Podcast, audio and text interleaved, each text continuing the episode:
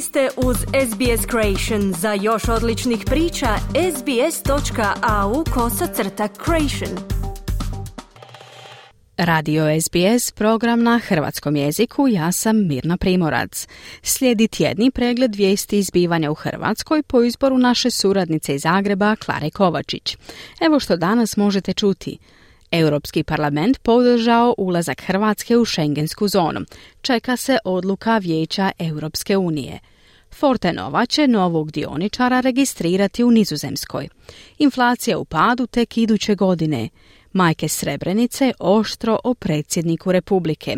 Sveti Martini sajam u Benkovcu druže se sa eurom.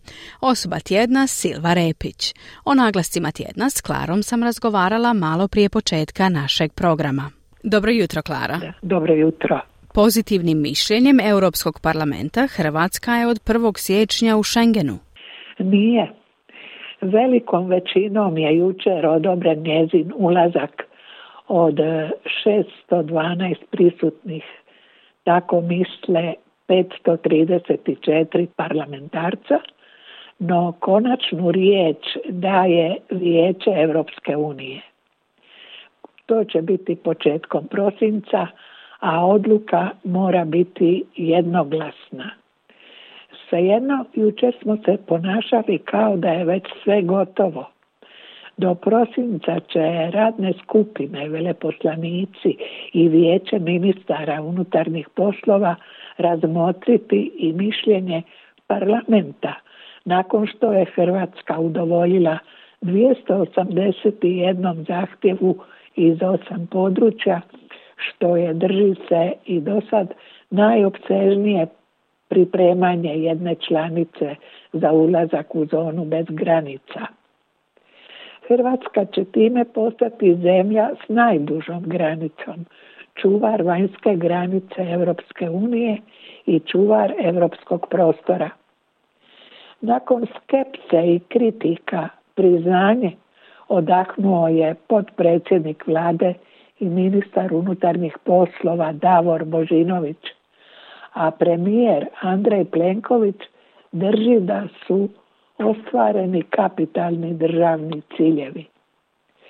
Stručna javnost zadovoljna priznat je europski standard vladavine prava, čuvanje granice zaštitom ljudskih prava veliki povijesni trenutak kojeg smo dugo čekali.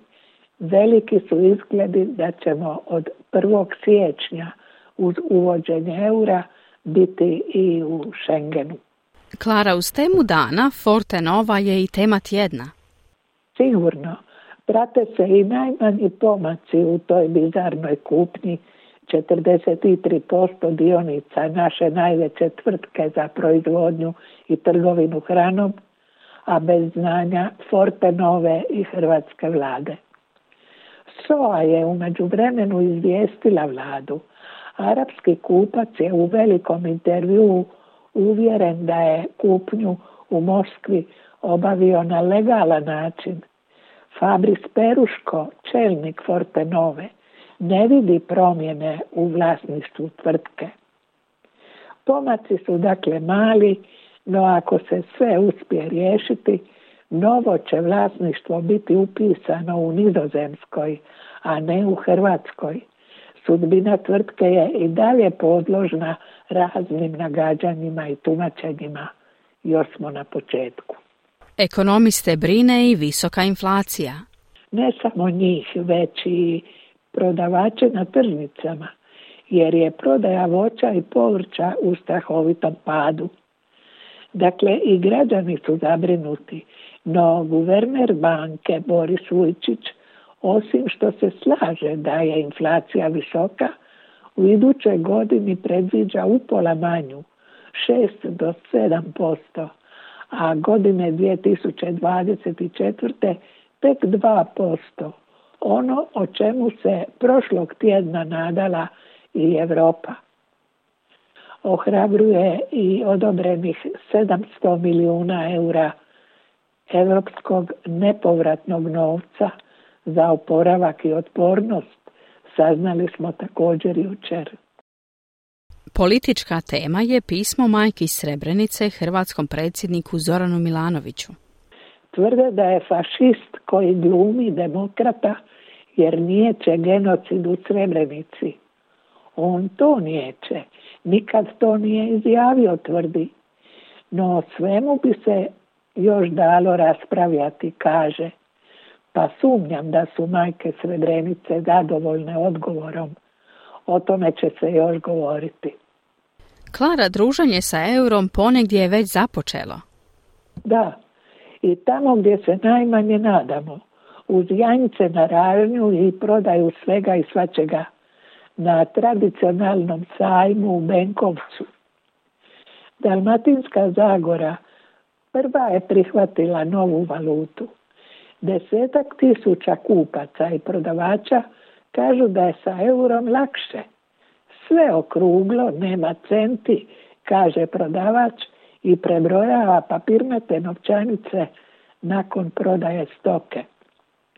Znači tvrde da ovaj stogodišnji sajam ni euro ne može iznenaditi, a Hrvatska danas slavi Svetog Martina, višestoljetni praznik vina, od čega strepi prometna policija, a protječe u veselju i slavlju dobre kapljice, dobrih hrvatskih vina.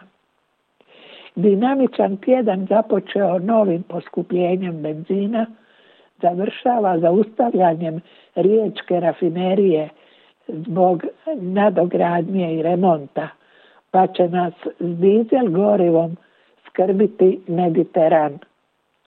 Pet i pol mjeseci koliko će trajati nova je nepoznanica u europskoj energetskoj krizi. Zašto je Silva Repić osoba tjedna?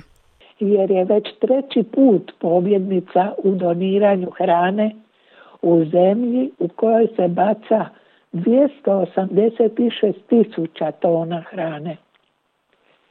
Silva Repić je direktorica Sana Delikatese iz Koprivnice, male tvrtke svjesne društveno odgovornog ponašanja. Prednjači među malim i srednjim tvrtkama, a donirala je gotovo 2% godišnjeg prihoda, 88 tisuća kuna bez PDV-a kad hrana mnogima znači razliku između gladi i toplog obroka. Silva Repić kontinuirano donira hranu za pučke kuhinje, dječje domove i sve koji su u potrebi. Nakon što je donirana hrana oslobođena poreza na dodanu vrijednost PDV-a, Hrvatska pokreće i osnivanje banke hrane nakon što su velike i male tvrtke poput Sane Delikatesa prikupile već 20 milijuna kuna vrijedne hrane.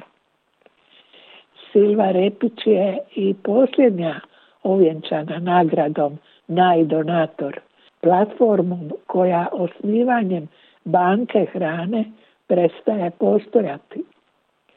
Europa baca godišnje 57 milijuna tona hrane, 10% hrane na tržištu. Europa do 2030. kani to prepoloviti. Hrvatska će, kada se to ostvari, svesti na 143 tisuće tona bačenu hranu. Silva Repić bitno pridonosi mijenjanju svijesti o doniranju, o pomaganju slabijem, o stjecanju osjećaja zadovoljstva da smo pomogli najslabijem. Radi to dobro, već treći put najbolje među stotinama sebi sličnih. Ruši predrasude stvarajući iz dana u dan boju Hrvatsku, rečeno je jučer na dodjeli nagrada. Čestitam. Klara, hvala i lijep pozdrav. Hvala vama. Želite čuti još ovakvih tema? Slušajte nas na Apple Podcast, Google Podcast, Spotify ili gdje god vi nalazite podcaste.